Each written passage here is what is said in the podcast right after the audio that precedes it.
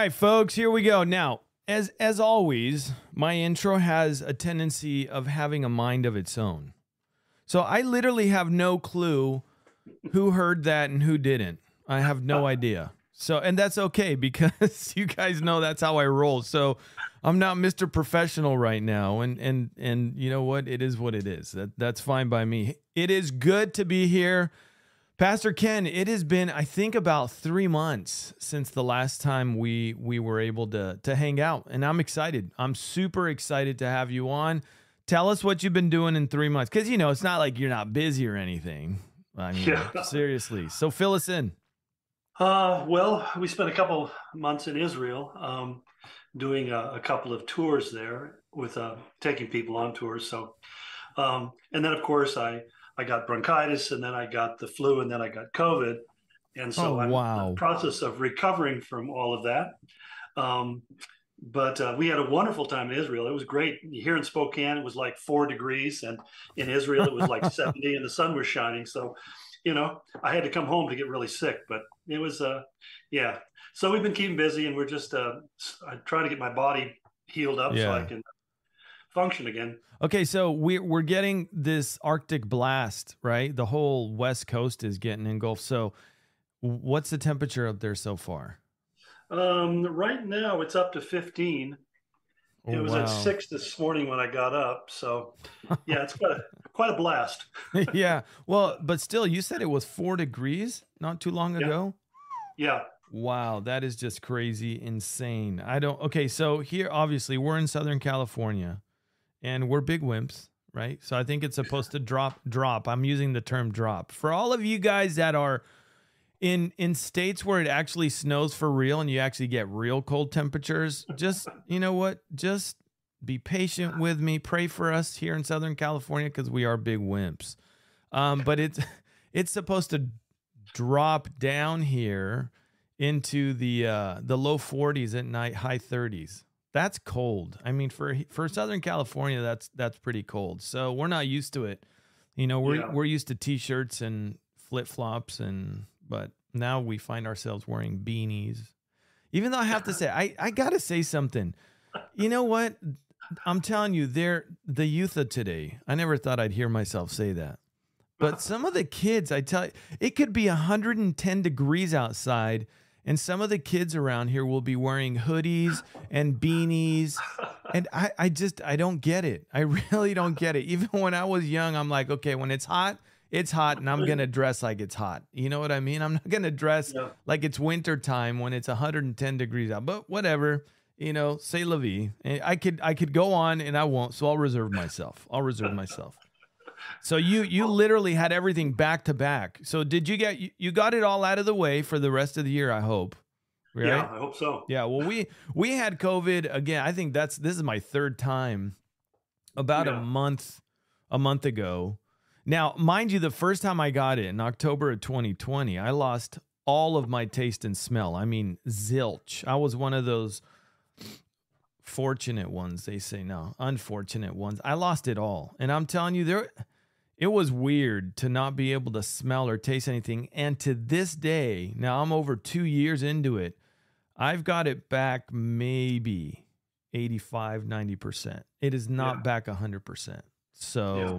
that was a wicked one, man. Some people are going to pay dearly for that because God gave us taste and smell as a way to enjoy life and, and, and to, to taste our food. But, anyways, I digress. I digress. Yeah. Everybody, it's good to have everyone on. Again, uh, Pastor Ken, I am enjoying this, and it's going to be a really, really good conversation. Uh, before we get to it, I'll try to speed through our lovely housekeeping. That way, I don't bore you with anything. But I want to make people aware. Anybody that's been on here might have forgotten. Anybody that's new, I want to turn you on also to Pastor Ken's um, website, and I say website plural because he's got more than one. And so let me get on over there. Um, again, love the black screen. There's nothing I could do about this. Gotta love it. So just bear with me as I click through and you guys see um, all this. Okay, great. Here we go. Again, let me just get through uh, Serpents and Dove site. uh, sign up. Uh, put your email there if you guys want. Again, I'm going to be doing a um, a video newsletter, and so what I'll do is I'm going to create a YouTube video, but it's going to be unlisted, so no one will be able to see it. I'm going to link it to the uh, the newsletter that I'll be sending out, and um, I'll be putting links below. So if you want to uh, if you want to get that, sign up. Just click, put your email there, and then hit send. Pretty self explanatory. Again, all the content is here. I will upload this one and Tuesdays with Pastor Tom, hopefully tonight to the website, but it's on all the other platforms as well.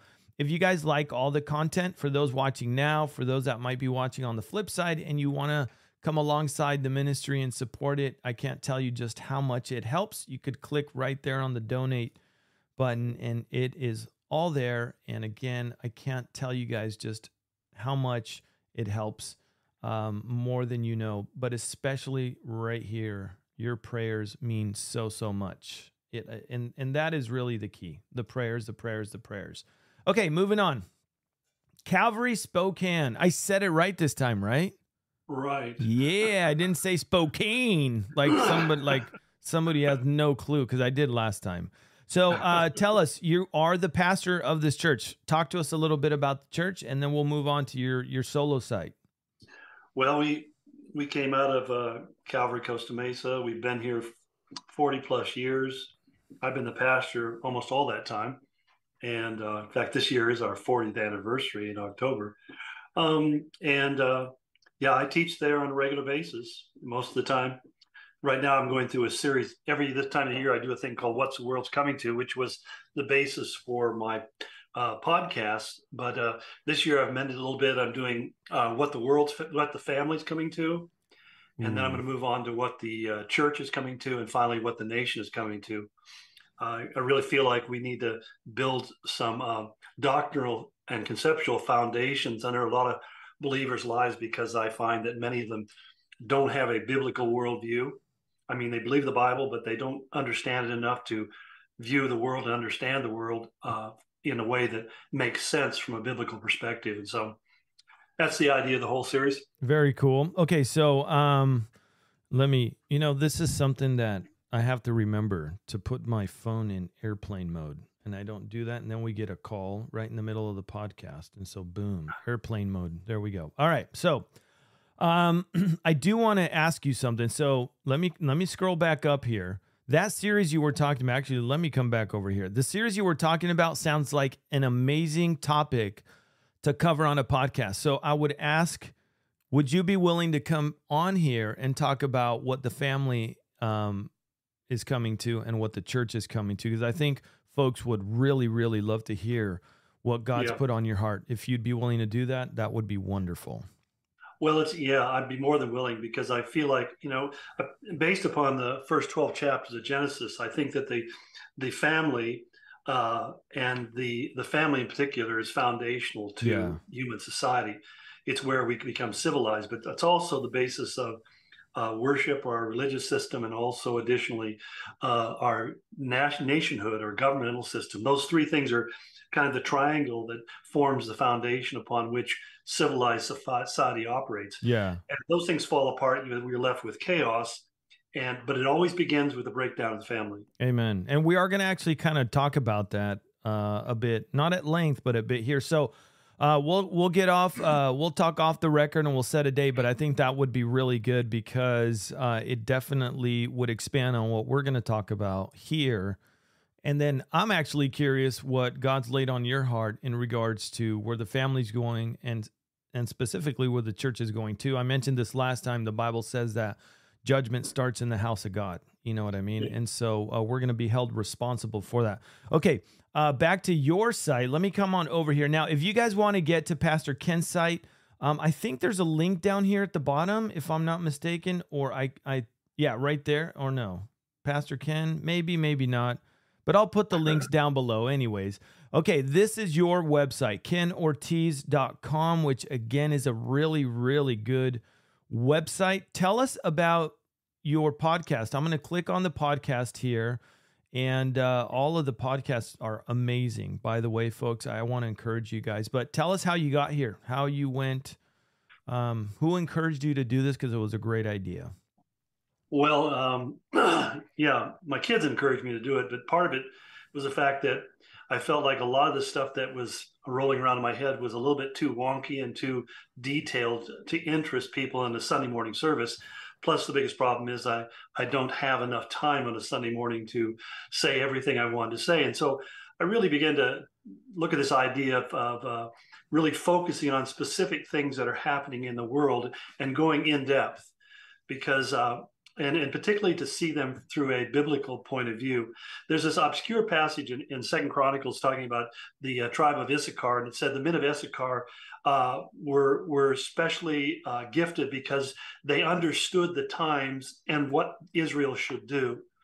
And that's really become my my vision for that is that to be able to talk to people about what are what are we looking at right now because I I found that a lot of times people will talk about the signs and things that are going on in the end times, but how do you bring that together to where you begin to say, okay, I know this makes sense now. Yeah. Now I see what's actually going on. Um, because it's hard to pick it out from the headlines, especially the way our, our media is filtered. Yeah. So, um, you know, that, that really is my, my vision, my passion. And they're just things that I feel like God has put in my heart. And, uh, and it gives me a chance to basically say everything I want to say with, without worrying about the clock. Yeah. Or worrying about getting into too much, uh, wonkiness for some people. Yeah. Yeah. So, and, and it's good. You've done a fabulous job. I, I frequent your, uh, I have one bone to pick with you, and yeah. it's that there's not more material. But you know, again, it's it's not like you don't have anything to do. It's not like you're not pastoring a church or doing two trips to Israel. Come on, I mean seriously, right? So I, I, I say that I see yeah I say that humorously, but I'm just telling you it is great content, Pastor Ken. I love it, and I really think that a lot of this stuff should be talked about you know, in the pulpit, obviously, always through the lens of scripture, right? Because at the end of the day, I don't want to hear anybody's opinion, what they think. I want to make sure that what they say always ties into scripture because that's really what it all boils down to is what does Jesus Christ say? What does the Lord tell us in his word? And how can make we make sure that we're discerning not only of the times we live in, but of our surroundings too, right? And and exactly. and I think see, let let me just say this. I'm not attacking anybody, not at all. I think that's one of the reasons why um I want to make sure that this podcast isn't a lopsided podcast or a you know um a, a top heavy one in regards to only talking about Bible prophecy. I will always try to make sure that I tie that in because I think we are in the last days and a lot of the things that are happening in the world around us, spiritual warfare, a, a, whole lot of stuff, definitely ties into the fact that we're living in the last days. However, with that said, we have to remember that there are other issues that will never go away. The main one being sin, and sin is the culprit of everything else, you know, that that derives from it. Case in point, the the family, uh, you know, the, the family unit the, yeah. the marriage, the institution of marriage, our relationships with our children. Um, there, there's a lot that needs to be talked about that unfortunately is not seeing the light of day from the pulpits as they used to. Because, Pastor Ken, I have to be honest with you. When I was a kid, we used to hear a lot more talk about specific issues that were plaguing the church. And it seems yeah. like now a lot of that has gone away. Is that something that you see as well, or is it just me? No, it's it's. Uh, in fact, I can say pretty assuredly that it is the fact of the matter. Um, I find that many of my colleagues um, are really afraid uh, uh, to go to talk about some of these issues because they've given up so much ground. And it really kind of, in some ways, related to going back to the 90s when the seeker sensitive movement yeah. came in Yep. We had this idea that what we're supposed to do is talk in a way that makes uh, non Christians comfortable. Sure. And uh, I, I, I've just never figured out how to do that because, you know, if you talk about sin, righteousness, and repentance, um, they're not comfortable. But the whole idea is the Holy Spirit convicts us and makes us uncomfortable that's why we change. But I think it's that idea that they wanted to broaden the tent and get as many people in there. Uh, we became caught up in both not only nickels and noses and buildings and and uh, being big shots. Yeah. Uh, I think part of the celebrity culture mindset has infected uh, many leaders so that they want to be uh, fabulous and important. And, yeah. You know, it's just, it's an erosion, erosive effect that's been just coming for the last uh, three or four decades. Yeah. And I, I think that it was, it was interesting because it's uh, one secular writer, Neil Postman wrote a book called uh, uh, Entertaining Ourselves to Death. And he was talking about the advent of television from a he's a, a non-practicing Jew, and uh, but he's a journalist. And one of the things he said about Christian TV, which had just started when he wrote the book, is he said, "I have the feeling that Christianity has a much richer and meaningful theological and philosophical foundation than can be expressed by a talking head on a TV in 30 minutes." Yeah. And he he predicted that time that this would lead to a diminishing of the Christianity's impact upon the culture because it was being trivialized by television. Yeah, and I agree. So and and okay, so take that and multiply it now with the advent of the smartphone and you could take that kind of entertainment whether it's uh YouTube, Rumble, Apple TV at all, right? And so now cuz the way I see that is definitely a distraction for the believer. Now, and I always come back to the believer and the reason why I come back to the believer is because those that are apart from Christ, they're not spiritually discerning. They are spiritually dead, speaking so, right? And so we can't expect them to understand the things of God. Not that we're not to go out and make disciples of all men and share that hope of Jesus Christ that we have with them, right? But it, I always bring it down to the believer because we're the ones that are supposed to be making a difference in the world. We're supposed to be salt. We're supposed to be light. And if we're not, well, things are going to get dark. And this, I'm sure, ties into, uh, partly ties into what you're going to talk about uh, the church when you do your series about the church. You know, uh, mm-hmm. what what's the church coming to? And so, um, I know we kind of deviated a, a bit here, but it does kind of tie into what we're talking about. So, um, I want to open up with a verse. It was a great Bible verse that that you talked about. Now this is on your Requiem Redux. And let me read the verse. It's in Proverbs 22 3. This is in your last podcast, which I think is extremely apropos uh, for today's conversation. And you, the verse says, "A prudent man foresees evil and hides himself, but the simple pass on and are punished." And so I want you to kind of expand on that because I think we're really at a critical, you say also that we're at a critical uh, moment in history, and that's in regards to our culture, our society, really, the foundations of the world, what, what we see.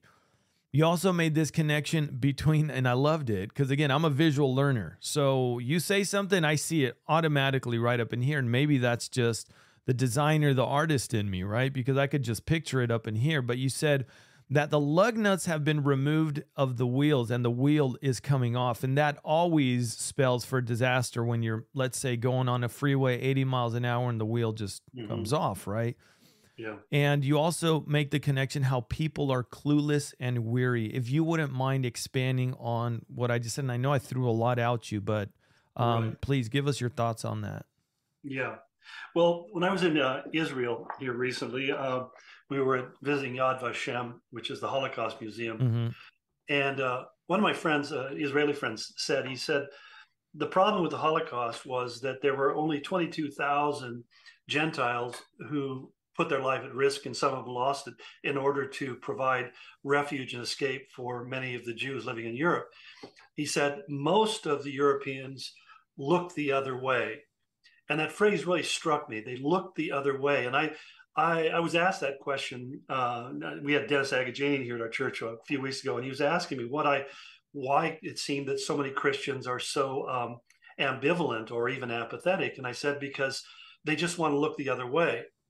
They yeah. don't really want to think about it. And I think that what happens even within the church is pastors want to encourage their people.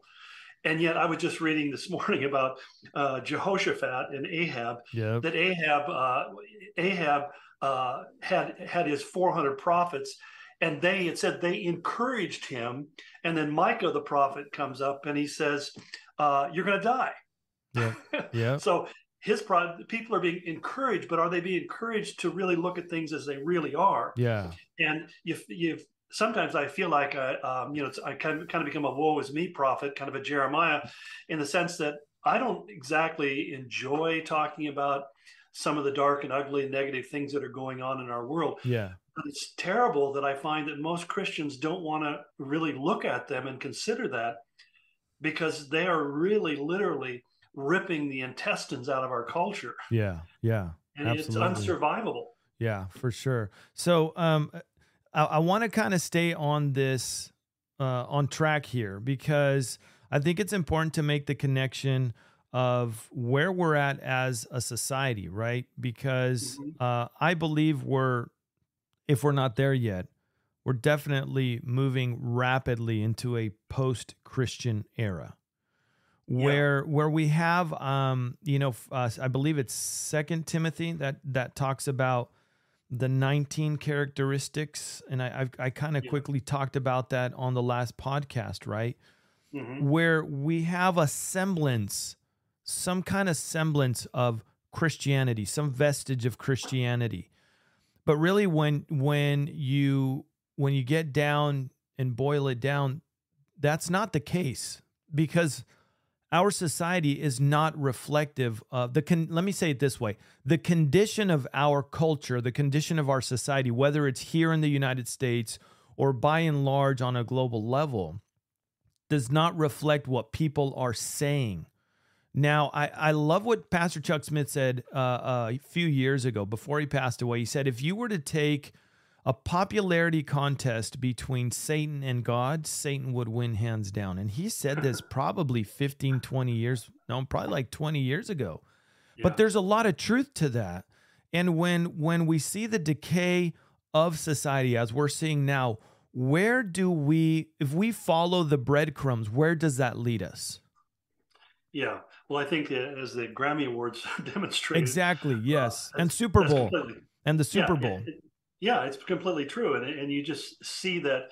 Um, one of the things that was interesting when I used to I used to go over and teach in India every year, and and uh, what was interesting to me was that in India, uh, nobody questions reality of demons or even the devil because it's ubiquitous, it's everywhere, it's Right. out in front.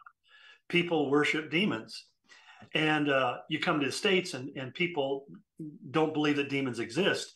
And yet, I found that when Satan gets a strong enough control over a culture, he no longer hides. Yeah. Because what Satan wants, if we read in Isaiah 14, is he wants to replace God. He wants to be worshiped as God. And so, as a consequence, he ultimately wants to position himself where people are doing like what they did on the Grammys or at the Super Bowl or things like that. So he becomes the focal point of the worship of mankind. And uh, in order to do that, we have to create an alienation. He has to create an alienation with with uh, people against Christianity. And so it's it's one of the things that you find that we've we've really changed. Uh, I think that it was uh, uh, John MacArthur who came up years ago with the phrase "easy believism," hmm and we have this idea of a, of a, a, a crossless Christianity was Yeah. how Niebuhr put it. We have a Christianity where there is no cross, there is no sacrifice, there is no death to self, there is no struggle for holiness. And so, even to use the word piety, to be a pious man, is, has become almost a pejorative. Yeah. Nobody, even Christians, want to be called pious. And yet, if you look up the definition, it's actually quite a good word Yeah. and something you should aspire to. Yeah. Yeah, for sure. So, Um, it's just go ahead. it's really the turning of the culture upside down. Well, um, and and you know what that that doesn't bode well for the country as a whole. And again, as as I as I mentioned the breadcrumbs, the reason why I made that that connection was because if we were to trace it back, again, I know that I I- I'm harping on this, but I want to make sure people understand the importance of the impact the church should be having on our society, on our culture. And it's not us. I, I want to make sure that I, that I underscore the fact that it's not you, it's not me, it's not the individual. It's God working through our lives, impacting those around us, right? It's the power of the Holy Spirit. But again, I think there has been this, um, and this is probably a really bad word to use, but this adulteration of the gospel, of the way the church should function, right? Um, if we read in the Old Testament, God made the connection between Israel being um, the the adulterer with idolatry, with idols, with others, and we oftentimes look at idols as these little statues, but within the church itself, I believe too that we have made those in leadership idols.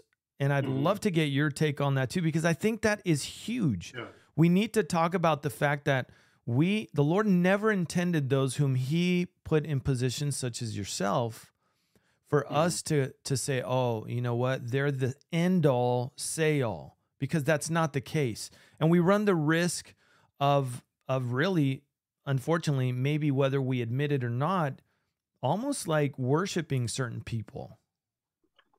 Well, I, I think almost might be too kind. Yeah. um, because I mean, even as a pastor, I've had people who uh, feel like I have a special relationship with God that's greater than theirs, or God hears my prayers before He hears theirs, and it's kind of a thing you have to always be tamping down. Um, I think David Wilkerson once said that flattery will never hurt you unless you suck it in. Then it becomes poisonous. kill you. That's a good one. It's it's this whole idea that again you're you're right. I think i think the celebrity mindset where pastors want to be celebrities. Yes. so when you have things like preachers and sneakers where guys are wearing $5000 tennis shoes hmm um, i mean i don't really care you know that they wear $5000 tennis shoes but it's the very idea that you find that the idea of presenting yourself as being really hip uh, having celebrities who attend your church um, and and just becoming a, a mini celebrity, getting your picture taken with a celebrity. Yeah. So we have things like with with Brian Houston and and uh, and Carl Lentz, and, Yep. and I just don't want to go because some guys are still out there. But you know, it's just when you realize that the largest church in America is Joel Osteen's church, yeah. and and and and again, you know. Uh, Joel Osteen doesn't know the difference between Christianity and Islam. That's right. Uh, so you sit there and realize that all it is is really kind of a Christianized Tony Robinson uh, Yeah. PMA, you know, meeting. It's not really the gospel. It's not really Christianity. So it's really that supplanting. And I was just going through in one of my daily devotions. I do a daily thing every day. Uh, and uh, basically, I was talking about the issue of sound doctrine, the emphasis that Paul made on that over and over again, the importance of sound doctrine. And essentially, what he was saying is the things I'm saying to you, the things we're writing, which see in the Gospels, what Jesus said, this is sound doctrine. Teach these things and maintain their form. Yep. Don't let them be, as you said, adulterated. Yeah. Adulterated means you're just adding something in or you're taking something out. That's right. Yeah. And and we could see that all over and, and listen, we could literally talk about this the entire podcast. And uh actually we could probably talk about this for multiple podcasts. but again, the the question the question for you know that that I'm trying to get to and and I titled it right is is this the end of America? Is this the end of the world? And I'm going to kind of switch switch it up here. I'm going to change gears because um, not only does the church impact our country as it should, now whether that's for good or for bad, I think I'm leaning more towards the bad side lately, as of late. But Mhm. we also have to keep in mind that I think the Bible has a lot to say about, and I know I'm going to step on toes here, about immigration. I put the Mhm. title Dreamers in, I, I mentioned that in the YouTube description for a reason. Um, I know that goes back to the Obama administration, DACA, and then they had the Dreamers. Um, and I don't really want to spend much time in that. But what it really boils down to, and what I want to boil this down to, is this notion of immigration. And I'm not going to sit here and park myself here. This is just something I'm going to touch on, and I have a point to make. Um, we have, and I have no problem with legal immigration. My parents did it. Okay, we're immigrants. And one thing that I want to make sure everybody understands is that our country is a melting pot of different cultures. I mean, we really cannot define an American, right? What is an American? Mhm. just like you you can do that in Europe you what's a Chinese what's a you know a person from India what is uh, somebody that is, uh, you know, a French uh, Frenchman or a French woman. I mean, we can define those, but when it comes to an American, this is a melting pot, and that's the beauty of this country. Um, it's mm-hmm. like this kaleidoscope, right? But we've uh, we've had as of late, maybe as of the last 15, 20 years, especially in the last, I'd say two, we've had mm-hmm. this massive flood of illegal immigration coming in here, and that affects the country. And the reason why I think we have a big difference immigration 50, 60 years ago versus today is that there's non assimilation. We have people right. coming into this country that don't want to assimilate to the country. And I'm not saying get uh, forget your culture, forget what where you come from, not at all. But we do have, uh, and and I want you to talk into this, um, the dangers of cultures coming in and there being no assimilation to this country, and how that affects the foundation of the country as well. So touch on that really quick, and then we'll just kind of expand from there.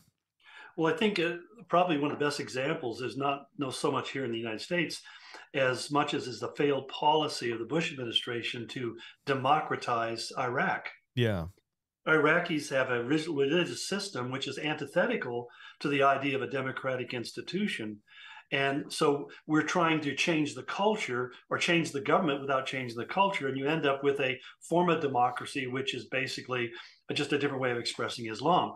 Yep. So nothing really changes. And I think that's the problem when you have people who aspire to come to America because they love what America represents, its values. Yeah.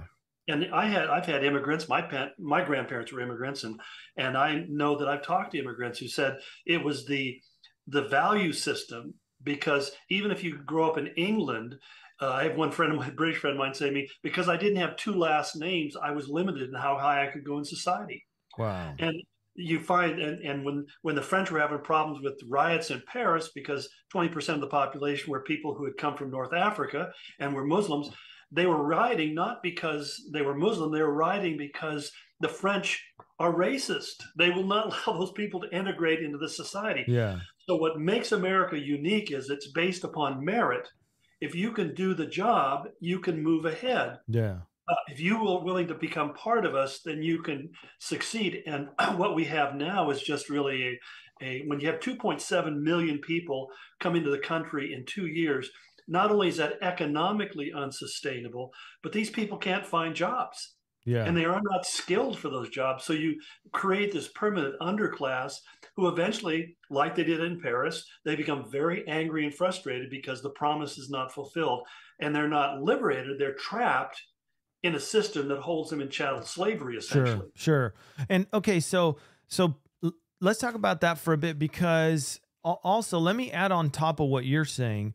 There are also there's the danger of those coming into this country with nefarious intentions. And i think for us it would be really dumb to assume that that is not the case right now right? Because we have it coming from the south we have it coming from the north and that really poses massive consequences uh, to our country as a whole. Now, uh, what does the Bible say about those kinds of dangers, right? Now, I'm thinking in my mind as we're talking right now, the Lord was crystal clear and he had a he had an end goal and a reason obviously why when he told um uh when he told Joshua, "Hey, when you're going to go in there, you got to just clean it out."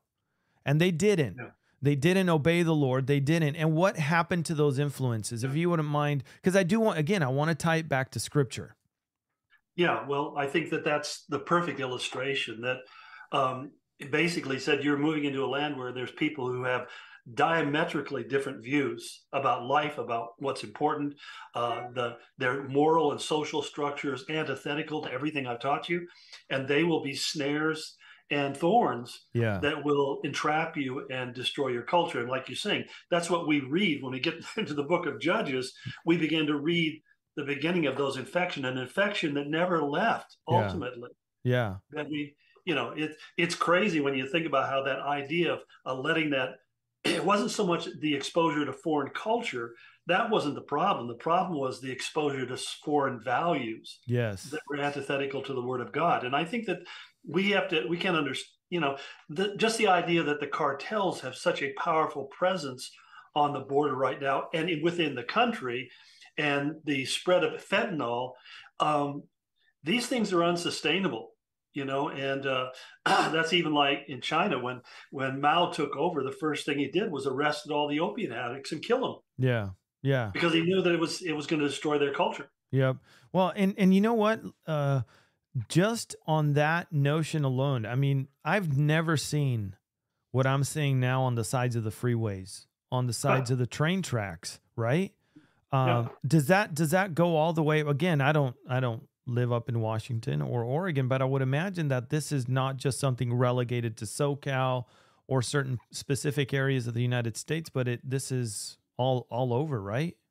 It's all over, and it's uh, even in a town like Spokane, we're about a half a million people, um, and yet uh, we just don't go downtown very often anymore. Yeah, because it's not safe. Yeah, and that when I moved here, you could walk through middle of town in the middle of the night, and there was no harm. But now there is so much homelessness, and and the homelessness 90 99% of it is is people who are addicted to drugs yeah in particular fentanyl i mean it's it's just ubiquitous. And so the the news here doesn't even report the rate of crime that goes on in our city because it's bad publicity for your city. Sure, absolutely. Well, here here as well. Here as well.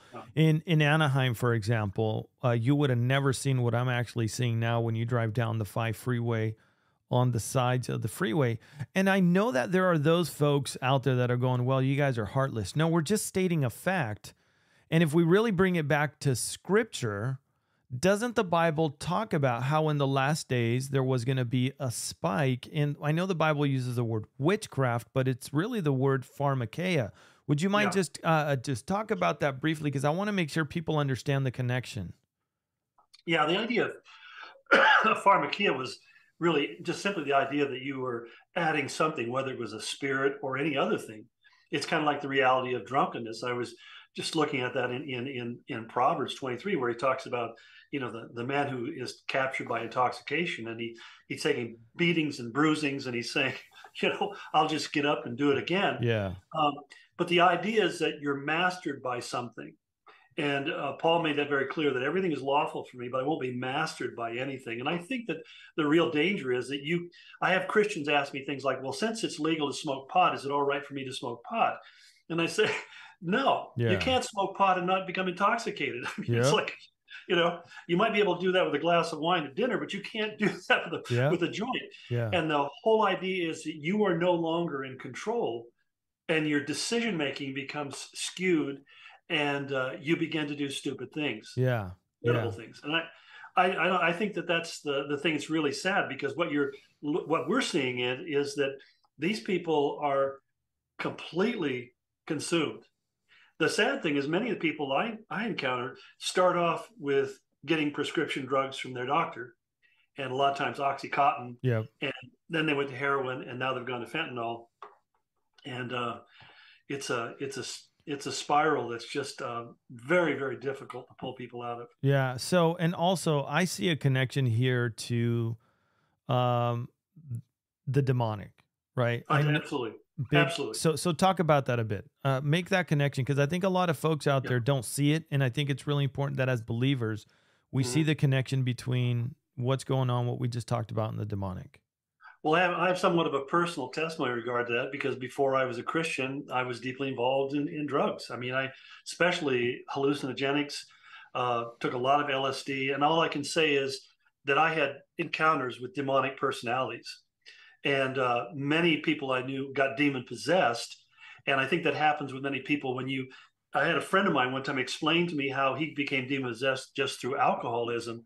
He said I came to a point where uh, this, these demons were just pressing on me to to take over, and he said I got to the point where I had no willpower left and I just mm. let them take over. And that's what happens with substance abuse. You get to a point where you no longer have the will to say no to those outward forces. And they'll just they just come in and take over. Yeah. And not only do they double down on the addiction but they take control of the person's behavior. And so we see these people who are just absolutely maniacal maniacal. These people uh, are are basically i think many of them are demon possessed. Yeah. And when we're dealing with it, it's one of the first things we do is start praying for the demons. Yeah, I agree. Um, as you were talking, I I made I made a note here because I think there might be those that might hear us and go, "Whew, thank God I'm not addicted to that stuff." But I want to I want to and I know it's laughable because I think we've come to a point where we think, "Oh good, I don't do that." And we somehow think that we're safe, but I want to make sure that we also say, "Hey, do you watch porn?" Yeah. Do you watch soft porn? Do you watch movies with nudity in them? I think every single thing that we've talked about in relationship to drugs and drug addiction can also be applied in the area of sexual immorality. And sexual immorality, we read about that in the Old Testament and how it got more and more perverse, especially when they perverted it in religious uh, re- religious ceremonies. Yeah. And so Yeah. we need to understand that it is just like, you know, you have what they call gateway drugs, and one thing leads to the other. You just made the connection Oxycontin, heroin, and then fentanyl. But for, Yeah. for talk about that because I think it's really important. Yeah. And that's one thing we don't hear at all talked about in the pulpit is the addiction to pornography, the materials, the advent of the phone, and how that's affecting the pastorate. Because I think people would be blown away if I read them statistics of how many pastors are addicted to porn. And when there are conferences, whether it's prophecy conferences or biblical conferences, the rate of purchasing pornography is through the roof. Through the Yeah. roof. Yeah. Um, it's it's I think it's it's one of these issues that's uh, so severe and so so bad right now. We're talking about ninety percent of Christian men are viewing pornography Yep. on a fairly regular basis. Yep. And it, you, but the pornographers they want to really capture uh, people when they're between twelve and fourteen years of age, because if they can get them addicted at that age, they will have them for life. And what viewing pornography does is it releases uh, what they call them erototoxins Yeah. in the brain. It's they said it it, it is it hits you faster than it than mainlining heroin, Yep. Sure does. and it creates this feeling of euphoria and this feeling of escape. And like any addiction, it leaves you uh, depressed and empty, and so you go back for more. That's right. And one of the things is that it, you're talking about being soft porn is a gateway to more and more perverse things. And so, I mean, I've talked with people who started off just reading a Playboy magazine and now they're into some of the most unbelievably horrible things you can imagine. yeah. And uh, they they don't know how they, they got there. We like to say, well, those people who do those really bizarre things are just weirdos. No, they're ordinary people that little by little, it's it's the Ted Bundy dynamic. Exactly. I was just thinking about that. Why don't you talk about that real quick? Well, Ted Bundy said he just started by finding uh, Playboy magazines in Yep. the trash can in his neighbor's house. Yep. That's right. That's right. And then he started reading crime magazines and and the idea of, of associating uh, pleasure with pain, which seems to be part of the progression, and then the idea of inflicting pain on others creates an erotic response, and it just you just you sit there and you go. Not Yeah. everybody that is going to react that same way, but there's enough of them to make it a more dangerous world. Absolutely. And and look, if we could literally again, here's a subject that we could park ourselves on and talk about for probably multiple series Yep. just because of the impact that it's having on our culture, on society, and within the church. Now, this is just one issue that's plaguing the church on a large scale, but I I want to make sure that I underscore the dangers, the dangers that pornography poses Mhm. on our culture. Some might think that it's only relegated to men, but I think most people would be surprised to hear that pornography now, the use of pornography between men and women is not either equal or more by women than by men at some points in time. And that is something that blows my mind. When I was in college in my sociology class, we the the professor split the group up into three and each one took a subject. Well we took up the subject of pornography its effect on society and we had the pro side and we had the con side. And i think that if i were to go back now in college and split that group up it would probably be me and somebody else and the large majority of the group would be for pornography right? For Yeah. using it. Because if we look at society as a whole if we look at society as a whole, let's take, for example, the Roman Empire. No one ever conquered the Roman Empire, but we know that the Roman Empire imploded. Would you, now, if you're familiar with that, would you mind even just quickly talking about why was it that the Roman Empire imploded? Prosperity and pleasure. Yeah. Those two things combined are, um, it was uh, Sir John Glubb in his Fate of Nations that basically said that those two things combined uh, destroy great nations, great empires, and it's a, it's always has the same effect. I mean, essentially, you become you, you know like like Sodom had said they had an abundance of bread and an abundance of leisure. That's why they became so sexually corrupt. Yeah, and I think that that's it's always that same pattern because suddenly you have. Uh, you go from having to work every day and, and, and come home exhausted just trying to survive and now you have more than enough that you need and you can just sit around and and find things to entertain yourself with. And it's just a natural progression because every every great invention has ended up having a very diabolical and dark side to it. And uh, digital media is certainly one that has great potential for good. I think we're participating in that i hope right now. Yeah. But we also know that there for every site that there's like a podcast like this there are probably thousands and thousands and thousands of websites that are just pushing ever increasingly perverse pornography. Yeah, I agree, hundred percent. So we're the victims of our own prosperity and our own yearning to live for pleasure, and that's why I think you go you refer back to Second Timothy three, where he says they'll be lovers of pleasure more than lovers of God. That's correct. That's his, correct. Uh, I, I don't know if you when I did a podcast once where I went through that passage that basically it's a pathology of people who are narcissistic sociopaths. Yeah. Saying people on the planet are going to become completely narcissistic and completely sociopath. And we know that the percentage of the population that are narcissistic is growing, not shrinking. Yeah. Yeah, I agree. I and, and even the scary part, again, I'm always going to bring this back to the church, even within the church. That's the scary part. Because here again, we're supposed to be salt, we're supposed to be light, but we've quickly become the antithesis of what God intended the church to be. Now, please understand, I'm not saying that about all churches. It would be ridiculous of me to batch everybody in to the same group, but the large majority of them are going in that direction. And yeah. I think they're embracing they're embracing this if it feels good then do it, right? Especially when it comes yeah. to and I've I've always said Perversion leads to more perversion and grosser perversion. We could see those examples in scripture in the Old Testament as well, right? And and how time and time again there is a warning about the seductress, the adulteress, right? And and yeah, it gives it a, f- a feminine connotation, but this goes either way. This could go either way. We could uh, um, it could it could really go the man or the woman. But case in point, for example, in my in in my experience, what happened to me, I was sexually molested when I was six years old. Hmm. I carried that. It opened, you know, it, it did, that does something to the psyche of a child, to the mind of a child um, that that shouldn't be done. It, it unleashes uh, uh, feelings and things that a child at that age has no way of understanding, no way of comprehending, no way of processing what just happened to them.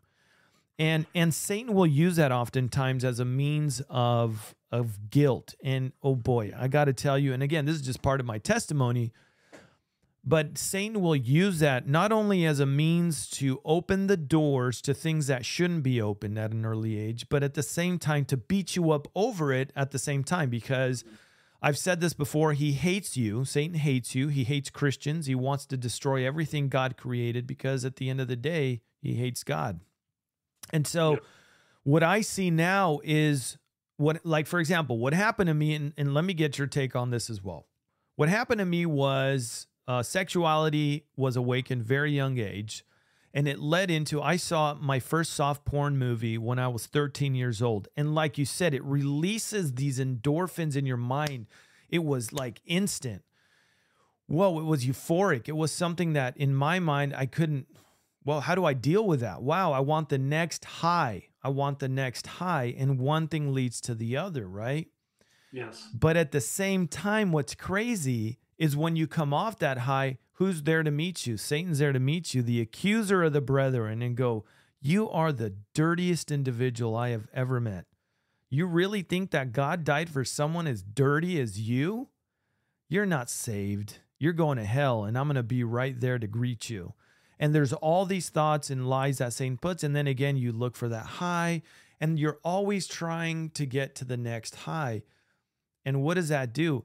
For example, in my case, what happened was I got to a point where I'm like, Lord, something's got to give. Something's mm-hmm. got to give, or I'm going to give. And that's the point that Satan wants to get people. It is a point of destruction, wants to destroy people. And we have this silent killer that's that's making its way and traversing its way through the churches and the pulpits and nobody is saying anything about that. And because it's a silent killer, we see how it's impacting society, how perversion leads to more perversion.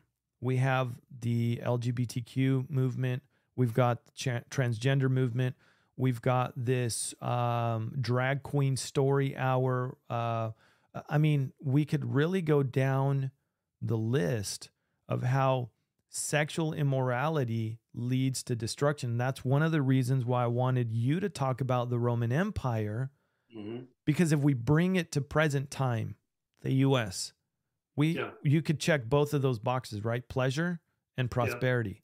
Yeah. yeah. So where does that where does that put us? Where does that put the US? Well, you know, I think first of all, yeah, we have to recognize it's one of the things I did in one of my recent teachings that I'm doing. I did call it the sexualization of the family, and it really goes back uh, to when we talk about the sexual revolution, and particularly Alfred Kinsey, who formed the Kinsey Institute that's still operational today. We just celebrated, or some people celebrated his 75th anniversary of his death. I wish it had come uh, 100 years ago instead of 75, but he basically created this whole idea of doing experimentation to find out what the typical sexual response of an adult male, adult female is. And what people don't know is that Kinsey's, first of all, all of his research techniques have been disavowed, but they've held on to his conclusions. And which is kind of amazing, but that's kind of the way it works. And what he did was most of his test subjects were pedophiles, prostitutes, and prison inmates. And that's where the whole idea that 10% of the population is homosexual, homosexuals, because 10% of those who were in prison were sec- homosexuals. Correct. And he he himself was a sadistic bisexual pedophile and I can't even talk about yeah. what he did to children. Yeah. But these are in the same way with Masters and Johnson. Basically, they just they themselves ultimately made their own. They both committed adultery and made their own self the test subjects. They'd write about their own experiences, and this was passed off as being science. Today, this informs much of our psychological community on what is normal sexual behavior. Right. And so that's where, you know, Masters and Johnson said, first of all, if you you you select it, then you measure it, and whatever becomes average becomes normal. Huh. Well, and so if it, if whatever yeah. is average in Sodom becomes normal, that's then right. sodomy becomes normal. Yeah. And that's kind of where we're at. And, and again, it's unsurvivable basically because um, it's it's the idea of drinking poison uh, you will die at some point. If yeah. you start drinking antifreeze uh, just a little bit a day, that's right. It may not kill you right away, but it's going to get you sooner or later. Yeah, absolutely. And and I think that's where we're at. I really do. I think I it's, do. it's it's it's a, a matter of accumulation. And I think I think that we could miss the point that when these guys go in the Grammys on a national, yeah. international program and do what they did, which was full of Satanism and sexuality. Yeah.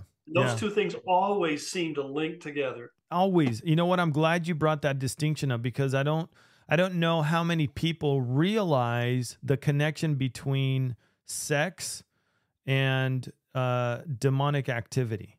There is yeah. a massive connection there. You'll all, you're always going to see that connection. I mean we can go back to hitler. He was deeply involved in the occult and yet at the same time he was uh, a sex fiend. You know what i mean? Yeah. he he just uh, he was perverted. And and well, Go ahead. It's Stalin. It's Mao. Yep. You just go through the list. They're all just sexual perverts. Yeah, absolutely. So again, you know that if if we really look at where we're at, it doesn't bode well for the U, the US. It doesn't look good not just for us, but if we look at it on a global level because at least here to some small degree, because of the church, I believe, there is still protection for children, right? Um, but if we look at at uh, other parts of the world, there the, those protections are gone. Unfortunately, when it comes to children, and they're being exploited on levels that I don't even want to talk about. Well, I I would just uh, going through some stuff right now with the Washington State uh, Health Department, and they're they have a whole program for t- how to teach uh, sex education in school systems. And one of the things they come out with is that transsexuality and homosexuality are normal behaviors, and we shouldn't. They're, they, in other words, this is for fourth, fifth, and sixth grade curriculums. But you know it's really sad because what i find is that even amongst my peers i mean it was one thing to to see the church of england uh, go in the direction they've gone. It doesn't terribly surprise me. Sure. But when i began to find out that there are whole segments of the roman catholic church even the seventh day adventist church and groups like that who are beginning to embrace uh, the LGBTQ community who are beginning to play the pronoun, pronoun games. Yeah. Uh, even even some evangelical pastors. I remember my, my one of my sons showed me a a, a blog by uh, somebody that I know and uh, a guy who was formerly a Calvary guy and and he's talking about how we need to rethink our view of homosexuality and yeah. and treat them with love. And then, then my son turns to me and says, "Let me show you something else." And he pulls up the, the pastor's son's website and he's clearly a homosexual. Yeah. And I thought, so what we're when I find what's happening with a lot of good Christian people is when it comes to this issue that my kid has come out of the closet, rather than saying the Bible tells me I'm not supposed to even eat with you. Yeah. What they're doing instead is saying, well, we just need to love them. Yeah. Yeah. And I know churches in my own community, evangelical churches that boast their desire to win the lost, who never, ever, ever mention the issue of homosexuality or transsexuality or any of that. They'll never say a word about it because they know that they have people who are in those lifestyles in their congregation and they don't want to be unloving. So so let me just clear this up too cuz there might be some listening that going so you're saying that we need to ostracize our kids if that's the case, but that's not what you're saying. You're saying no. that we need obviously there are kids, right? We need to love yeah. on them, but at the same time, also make sure that we take that biblical stance as well. Am I right? Yeah, because the idea in the Middle East, in the biblical context, when you eat with somebody, that what they call a covenant of salt. Yeah. You you bring them into your life. And basically what happens is we're supposed to tell them you understand that this is destructive behavior. You understand this is a damnable act. Sure. You understand you can't be saved. You will paul very clear you will not enter the kingdom of heaven. And that's just we're, what we're doing is we're changing it all around saying well i'm sure that god has a section of heaven preserved for people who are lgbtq right. I mean it, it, it and they diminish the importance and significance of it. That's why you know it was uh, I think it was uh, uh, Chesterton who said, you know, what first becomes uh, unthinkable becomes debatable, will eventually become acceptable. Sure, absolutely. And so the fact that we're able to have the debate tells us how much trouble we're in. Yeah. And I'll say this much. Unfortunately, that has become such a hot topic. And I think that as a church, and, and again, maybe we can have this talk really quick right now. Now we're running out of time. But but we could have this talk real quick is oftentimes they say that oh you guys you christians only focus on the subject of homosexuality.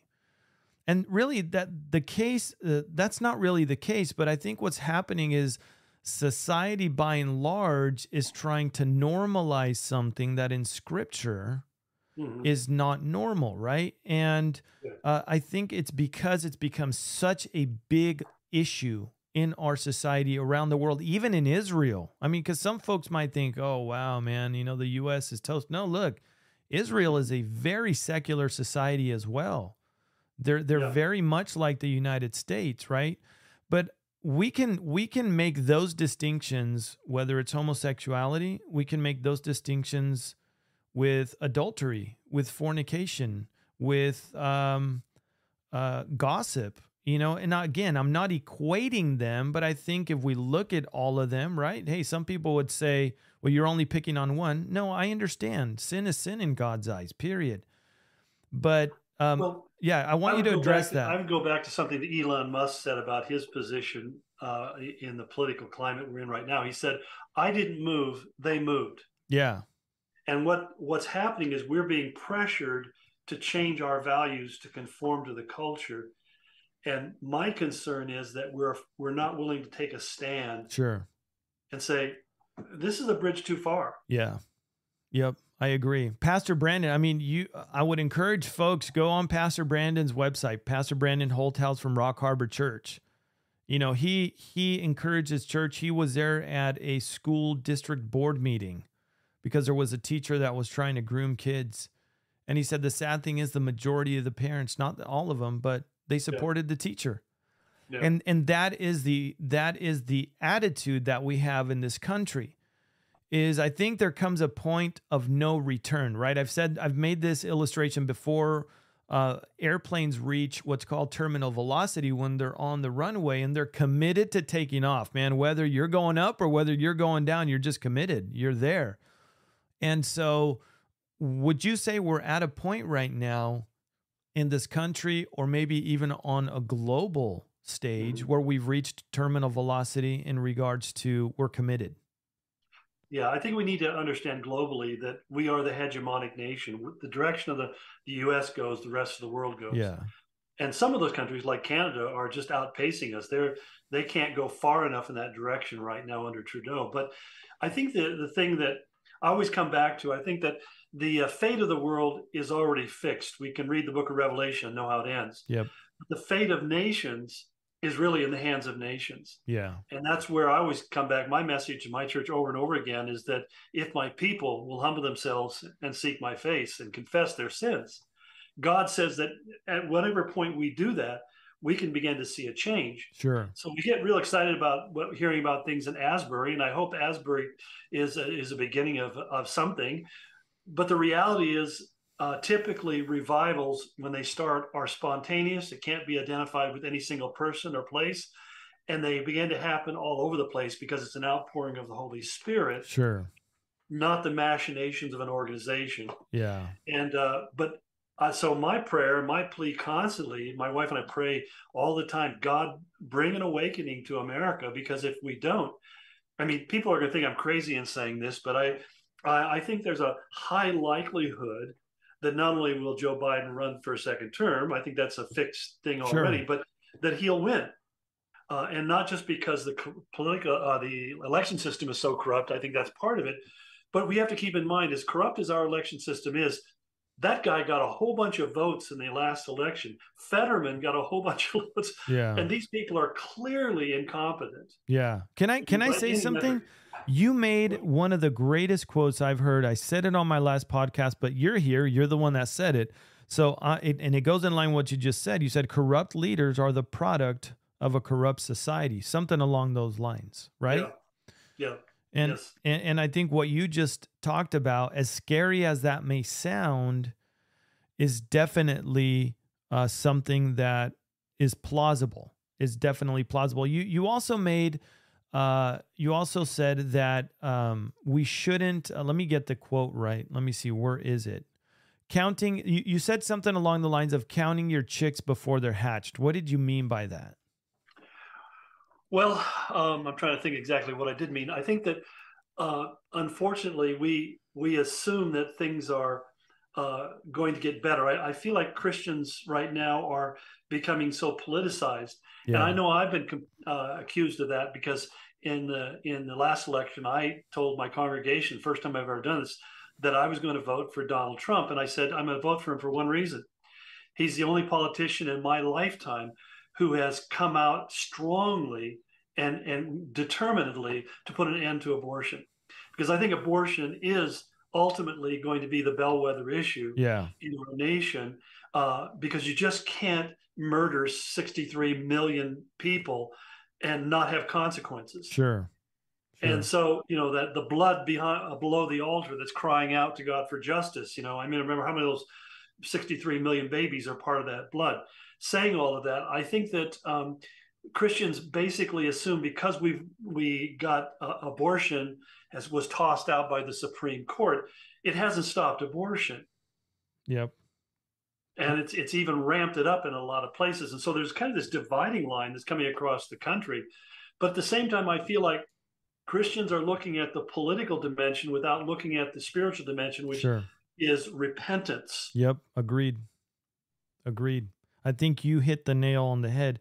And you did talk about that on Requiem Redux, which I encourage everybody to go check out. It's only 25, 27 minutes, somewhere around there. Uh, but I would encourage you guys to go check it out. I did link to it below if you guys want to go listen to Pastor Ken. It's fabulous. It's really good. And you you you kind of uh, expand a bit about that that notion, right? I think we as a whole, including the church, we've come to a point where we're looking to leaders, elected officials. We're looking to put elected officials, and we're putting our faith in a flawed system rather than putting our faith in Jesus Christ, the only one that can fix the system, right? In repentance. Yeah. We're not coming to and and you mentioned Second Chronicles 7:14. I talked about this, which was great. We didn't plan this, but I talked mm-hmm. about this in the last podcast. How Second Chronicles 7:14 was meant for Israel, but however, in principle, in principle, mm-hmm. the same things apply to us. And I've always said for years now, I've thought, you know, my wife and I always have this conversation. The fact that the Lord outlines these things must happen, then this will happen. I don't see if. I do not see the if happening. If my people who are called by my name will blah, blah, blah, blah, blah, outlined in scripture, then I will do that, right?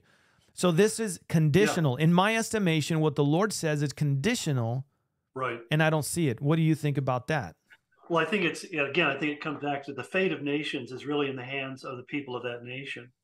And I, I, agree completely because I, I look at the church right now and I see a lot of Christians concerned about the economy. Yeah. They're concerned about inflation and all of these, you know, even concerned about the wars that are taking place and so forth. But I feel like there's a more central issue.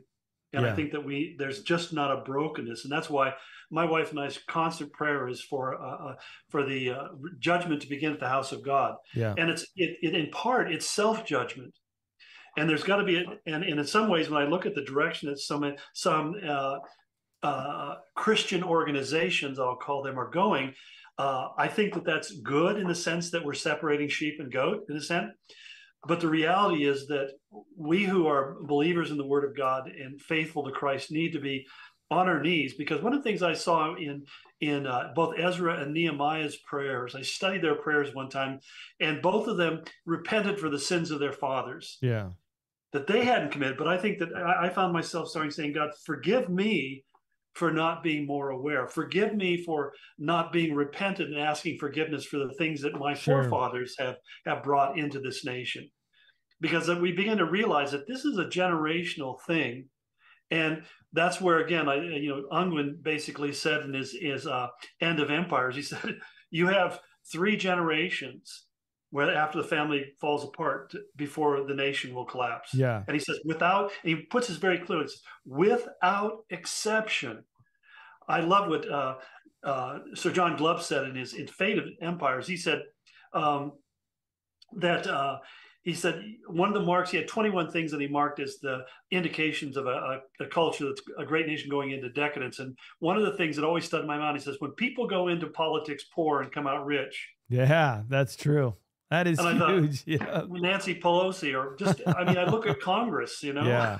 Yeah. And and unfortunately that's one of the that's one of the reasons the the the force behind wanting to get into politics nowadays I would imagine. Not everybody, I'm not batching in everybody, but the large majority of them they go in with this notion of I'm going to go in there and I'm going to just strike it rich. And unfortunately that's the case because you have vultures just waiting to prey on those that are looking for uh, well they don't have they really don't have a moral compass. They don't have yeah. standards.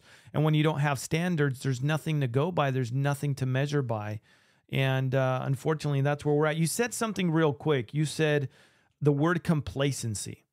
And i think we've gotten to a point in the church where we've become complacent. And that's definitely I yeah. believe that's a sin. It's a huge sin of complacency. And that's why I believe we're in the position we're in, is because the church has become rich. The church has become like, you know, Revelation, we read, in need of nothing. I have all things that I need.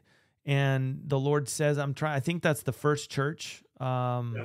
And he says, you don't realize you, you, you're poor, you're naked, you're wretched. you know what I mean? You need it all Right. And uh, th- that's a, I think, a perfect picture of what complacency has done to the church here in America, by and large, how it's affected Mm-hmm. society and our culture. Would you say? Yeah, my ex, my my last blog post, which is on my kenortiz.com, uh, I titled it uh, "Buildings, Bucks, Butts, and Big Shots," and uh, I, basically, I'm talking about these. This has been the driving thing. We've been so successful and so prosperous. Yeah. I mean, I look at my church. You know, my church facility. We have like ninety thousand square feet. I mean, it's like. Yeah. it's, it's this massive building Yeah. and you know you just you, you start you start acting as if you know you're you're something special Yeah. Yep. i just i just see it happening and it's just it's just a heartbreaking dynamic to me because i just see the, complacency part of that is is is on one hand it's like i don't want to say something that's going to cause a, a negative reaction i don't i don't want uh, people starting saying mean things about me Sure. I, mean, I, I had to just stop reading mine uh, That's true. I will vouch for that. I will totally vouch for that. because you just realize that there's people who go for clipped, but Yeah. at the same time, I think that it's again, I come back to that thing of during the Holocaust where my friend said they just chose to look away, and I see a lot of Christians just saying, "Man, I got my own problems. Yep. I, I, I lost my job. I can't pay the bills. I'm Yeah. living on credit cards. Don't bother me with this stuff. I got my own problems. That's right. I want you to tell something that's to make me feel good inside. Yeah, absolutely. And and again, that that's brought on a whole slew of problems. I know we're just there. Would you be okay uh, hanging out just maybe 10 more minutes? Sure. Maybe 10, 15. We'll take a couple questions. Um, and but I want to ask you um one last thing. And I think we talked about this off the record. And I think this will just kind of tie in everything because we've covered a lot and there's still a whole lot more to cover that we didn't get to. But where do you see us in the prophetic landscape? I know that you talked about briefly the impact of the family unit on the country. Um, um, J, uh, J.D. Unwin's book, The End of Empires, you mentioned that too. But where do Mhm. you see us in the prophetic landscape? We didn't even get to talk about Israel and their Uh, messed up government right now and how they're Yeah. suffering. But I want to tie this into uh, how easy it's going to be for the Antichrist to come on the scene and look like the savior of all. So, so talk to us about that. Well, one of the things that I've been saying for for quite a few years is that I cannot see one world government coming into place, uh, which is the going to be the platform which the Antichrist is going to run the world, Yep. with as long as the United States, America is a powerful entity. The hegemony hegemony of the United States has to come to an end, and I think that the Biden has pretty much accomplished that uh, today. With especially we're talking about the union now of Russia and China together. Um, they compose up most, you know, about half the earth is just covered by those two nations, Yeah. and not mentioning the, you know, a a significant portion of the world's population. But these two forces coming together really has made them the dominant force in the world today, and and the efforts. I think it's intentional. I mean, I don't really blame Biden directly because I don't really, honestly, I don't say this being critical of him. I'm just saying I don't think he's aware of much of what's going on Yeah, I agree. but the people who are behind him uh, are really seeking to very intentionally diminish the role of the United States in the world and make us just another nation. Yeah, I agree 100%. The United States has to become completely inconsequential. It is Yep. my opinion. I've said this time and time again, and I'm going to say it again, and I'm going to keep saying it. I believe beyond a shadow of a doubt that what renders America completely inconsequential is the rapture of the church. I believe once the rapture happens, it is going to be a flood that's just going to come into this country, and it really will be a non-player, a non-player at all. I know some have said, "Well, what is what is the U.S.'s role when it comes to defending Israel?" I don't see one. There isn't one. As far as I know, the Bible doesn't talk about one. And if you do see the U.S. and the young lions, all they do is they just uh, they just voice their opposition to the invasion. Really, that's it. As far as I know, I don't know if you see it some other way. No, I don't. I, and I think that uh, you- if you look at Israel, basically they're predicating all their future defense plans on not being supported by the United States. Yeah, They do not. They do not trust the United States. The only president they've been confident in is, is Donald Trump. yeah, Uh, I mean, I've, I've had some of the military people tell me that. And uh, but this president administration is the most anti-Israel um, uh, administration we've ever had. Yeah.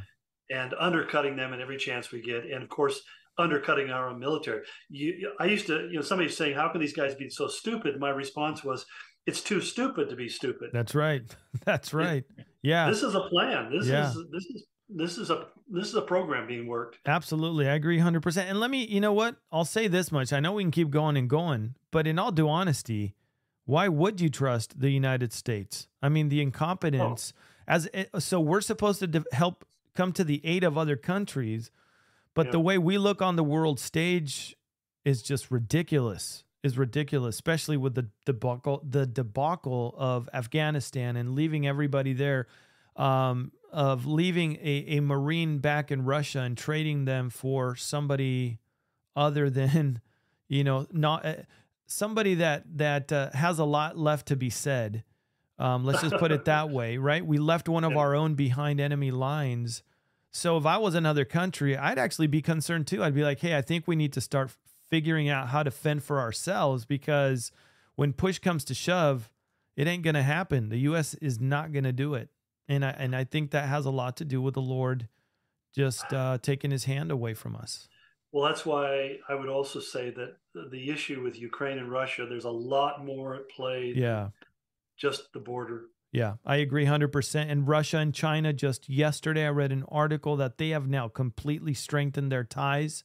Mm-hmm. And uh, it's it's it's big. If if China is providing for r- the Russian military and aiding them, really, what we have to say, what this administration has to say, is that that red line that Obama drew in the sand years ago in regards to Russia and Syria, which was a joke, and we all know that.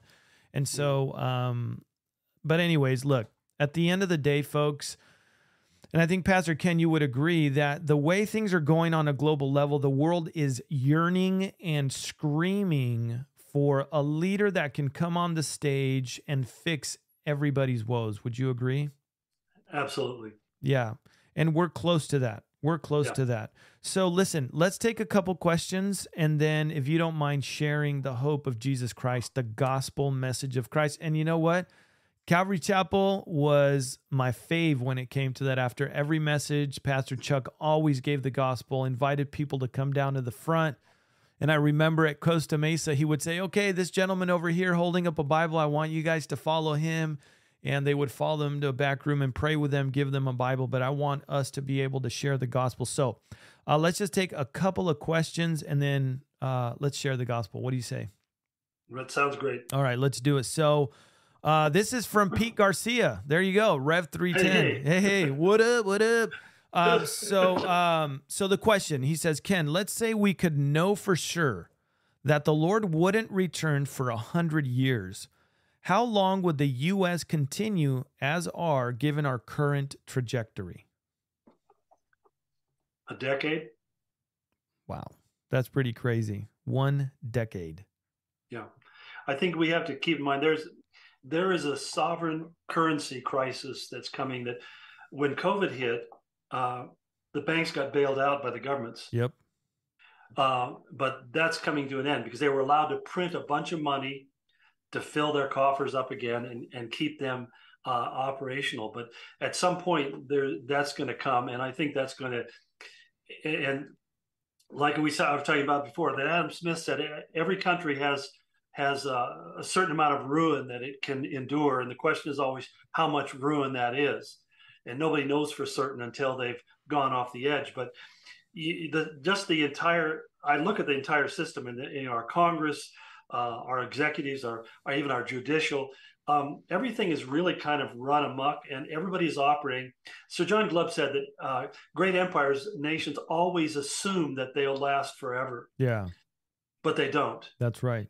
That's and, right. And uh, I just, you know, and I, I would say that I hope I'm wrong, but uh, because I like living in my country. Yeah, that's I've right. I've been to other ones. I prefer this one. Yeah. Uh, but my goodness gracious, uh, the way our liberties are being eroded, uh, the laws that are being passed.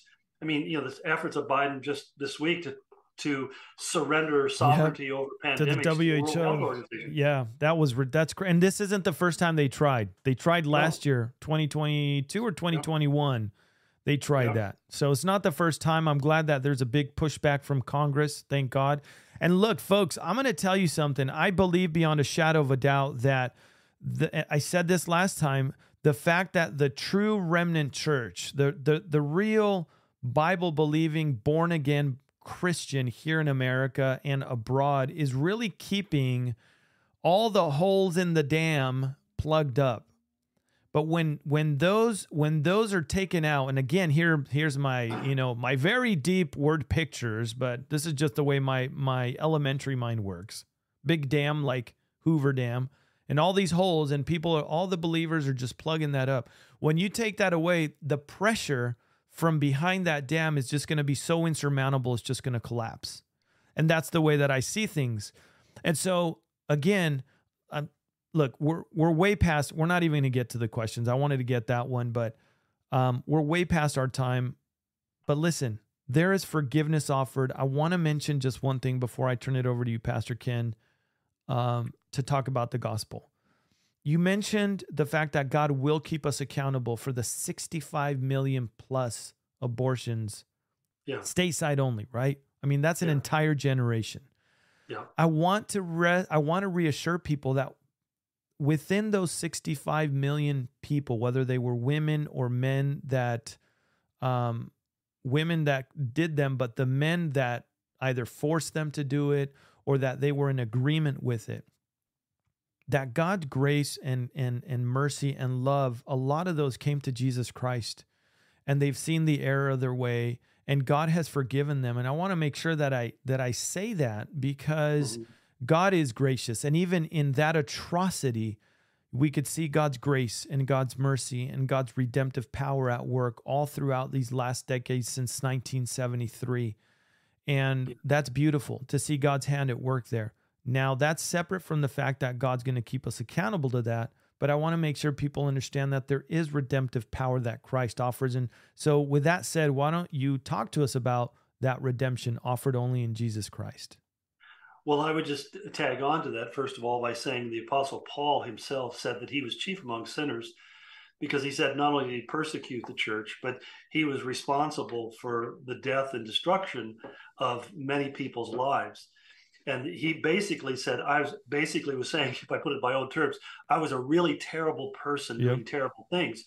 And yet he said, God in his saved me because he wanted to demonstrate how great his grace is.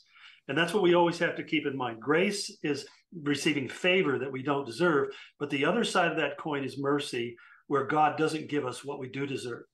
And yeah. I think one of the mistakes we often make, even in the church, is we have this idea that uh, that somehow I'm better or different than people who have committed other sins. And I just know that the further I, the longer I walk with the Lord, the deeper I understand my relationship with Christ, the more I realize that the only thing I deserve is hell. That's right. I am I am a sinner uh, through and through, and I've yep. been saved by the grace of God.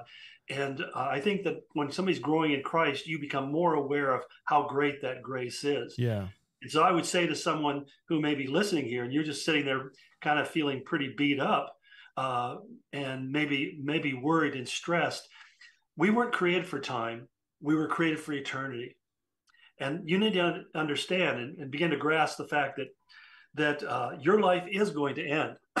My life is going to end probably sooner than a lot of people's because I'm 73, but your life is going to come to an end and then is eternity. And God created you for that eternity. Our life in this world is like a baby inside, gestating inside the womb of his mother. Yep. we we became born again when we receive Christ, and he gives us that new life, and that new life seals us into eternity. And one of the things that I know and I hope for is the fact that one day I will leave this body behind because God says in, in 1 Corinthians 15 that He's condemned sin in the flesh, that my body is put off and He gives me a new body, which is going to be pure and holy without spot or blemish. And I always tell people in that day, the lust of my flesh will be to worship and to praise God. Mm. And I, I just think that there's no more struggle, there's no more conflict, Amen. there's no more battle with sin because I've been fully redeemed. That's what God created you for. not to have your best life now, but rather to know that one day you'll leave this world and be in his presence. And the only way you Ken get there is by confessing your sins and receiving Jesus Christ as your personal Lord and Savior. Amen. So can, born again. Can you lead us in a prayer to close us out? That would be great. Will do. Father, I pray for those who may be listening who have never really made that commitment to you. There may be people who are listening regular on these podcasts and and maybe even going to church every week or pretty often. And yet they've never really bowed the knee. They've never really surrendered themselves to christ. They may be convinced in their mind but they have never been converted in their heart. Mm. and i pray right now that you would lead them by your holy spirit that they would just say lord jesus forgive me. I am a sinner and i can't save myself Lord Jesus, please come into my heart and give me the gift of eternal life. And I pray, Lord, that, as they pray that prayer, they would feel the power of your born again presence on their life and on their body, and they would be transformed. Lord, I just pray that even as we look at the signs of the time, it's not because we want to just be uh, depressed and macabre about the terrible things, but we want to lift up our eyes and see when we see all of these things, as you told us, that our redemption is drawing near. Amen. Lord, help us to live in light of that moment when you will snatch us away from this world and take us into your eternal presence. That's what we live for. That's what we hope for. That's our purpose in life, Lord Jesus. And thank you for saving us in Jesus' name. Amen. Amen. Wow, that was amazing, folks. I hope Pastor Ken, thank you, thank you, thank you. That was really, really good.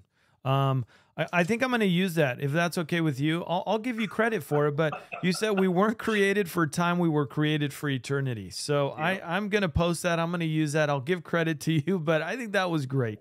It was really, really good. How can the people be praying for you, if you don't mind? Real simple. Um, you know, my wife and I were praying about spiritual warfare, about praying that God helped to hold the shield and yeah. to absorb the darts. And uh, my wife pointed out, we're not waiting for the darts; they're coming right now. Oh yeah, the they are. Well, look, this is the book. I'm. I've told folks to read it. It's a fabulous book, and um, I'm taking my sweet time to go through this book because uh, the battle's real. So I I too agree with you for yeah. sure. Um, what I was gonna say something, and see, this is what happens. You total, I totally spaced on what I was gonna say, so forget about it. I'll probably remember, you know, three hours from now what I was gonna say. so it is what it is.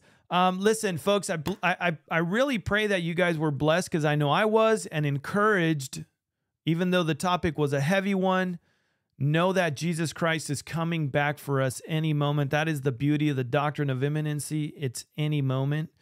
And um, I pray that you guys were challenged too, because we said a lot of things that will challenge your walk in the Lord, that will challenge you to get into the Word of God and allow the Word of God to change us, right? If we're going to be honest about it. So um, we will come back, Pastor Ken, with you and talk about uh, what is the family coming to, and then what is the church coming to. Maybe it could be a two part series uh, that would be lovely. We'll we'll uh, we'll talk afterwards. But folks, again, get all of Pastor Ken's resources, materials. You could do that. All the links are below.